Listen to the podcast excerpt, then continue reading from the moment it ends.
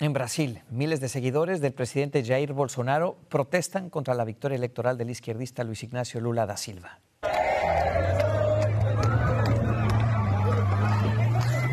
Esto es en Sao Paulo.